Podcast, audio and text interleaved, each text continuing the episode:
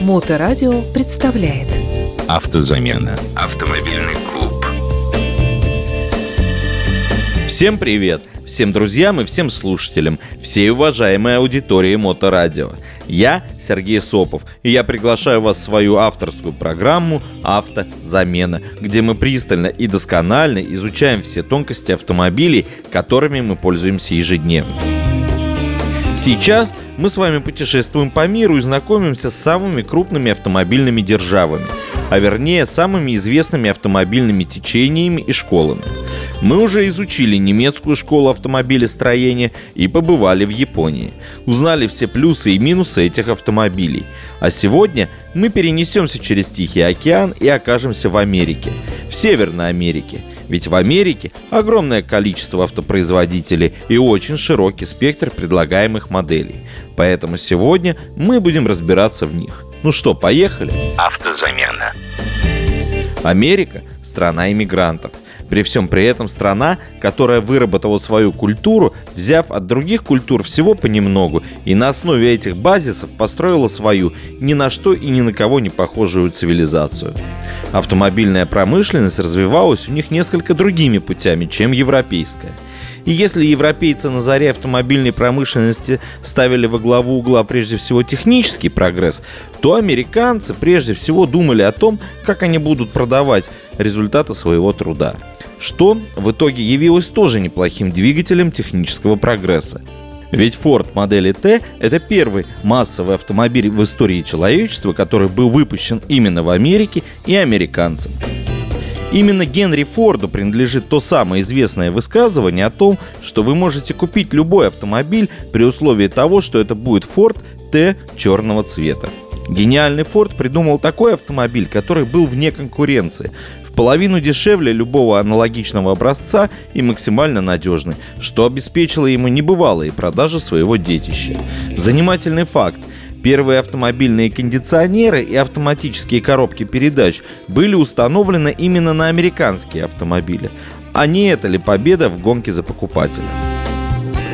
Давайте теперь посмотрим, а что изменилось с тех пор. С одной стороны, ничего.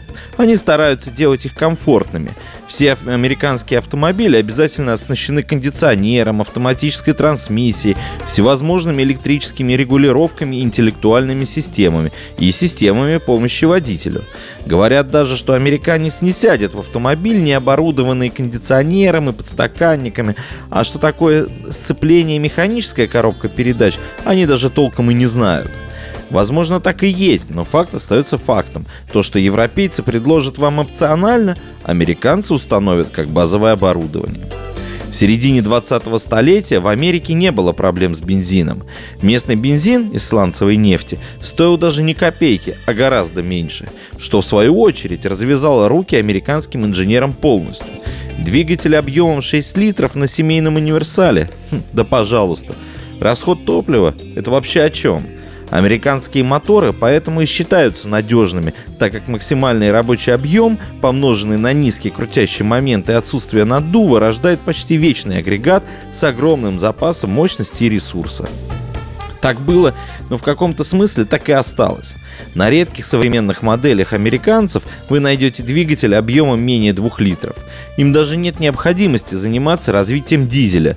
Топливо дешевое, а мощностные характеристики можно запрограммировать любые, увеличив рабочий объем до подходящего.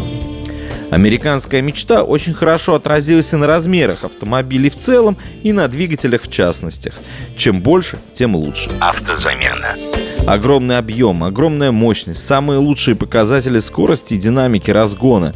Так популярный стритрейсинг родился именно в Америке, ведь эту сумасшедшую мощность нужно было где-то реализовывать. А где ее лучше всего показать? Именно в гонках с себе подобными. А также как любимые в России заезды «Кто быстрее?» На 403 метра есть не что иное, как дрэг-рейсинг, то есть заезд на четверть мили, американской сухопутной. А вот с управляемостью у них совсем беда. Управляемость принесли в жертву комфорту. Ведь для среднестатистического американца, который совершает поездки по бесконечно длинным и прямым, как школьная линейка, хайвеям, не принципиально поведение автомобиля на виражах. Даже условно спортивные автомобили имеют в своем поведении на дороге черты домашнего дивана. Мягко, задумчиво, без скачки и кренов. А что же с надежностью и ремонтопригодностью современных автомобилей американского рынка? Плюсом можно отнести то, что американские машины конструктивно сделаны очень просто, и при ремонте никаких сложностей обычно не возникает. Это вам не немец, тут все просто и понятно. При наличии гаража и небольшого набора инструмента вы вполне сможете сделать все работы самостоятельно. Либо в автосервисе с вас не возьмут большие деньги за их ремонт. А вот с запчастями все сложнее. Американские оригинальные запчасти будут стоить дорого из-за сложности и срока доставки. А в европейских аналогов или не оригинала не бывает. Кстати, именно поэтому тот же Ford перенес свое производство автомобилей в Европу и производит для Европы модели, о которых в Америке слыхом не слыхивали. Естественно, с учетом требований европейского рынка, небольшой расход топлива, малый объем двигателей, скромные габариты. Так что на европейский Ford проблем с запчастями нет, дешево и много. А вот на американский Ford ситуация противоположная. К сожалению, последние события в мире вынудили американских производителей почти всех уйти с российского рынка. Фактически, сейчас официально в России вы сможете купить только Cadillac. Остальное только под заказ и очень дорого.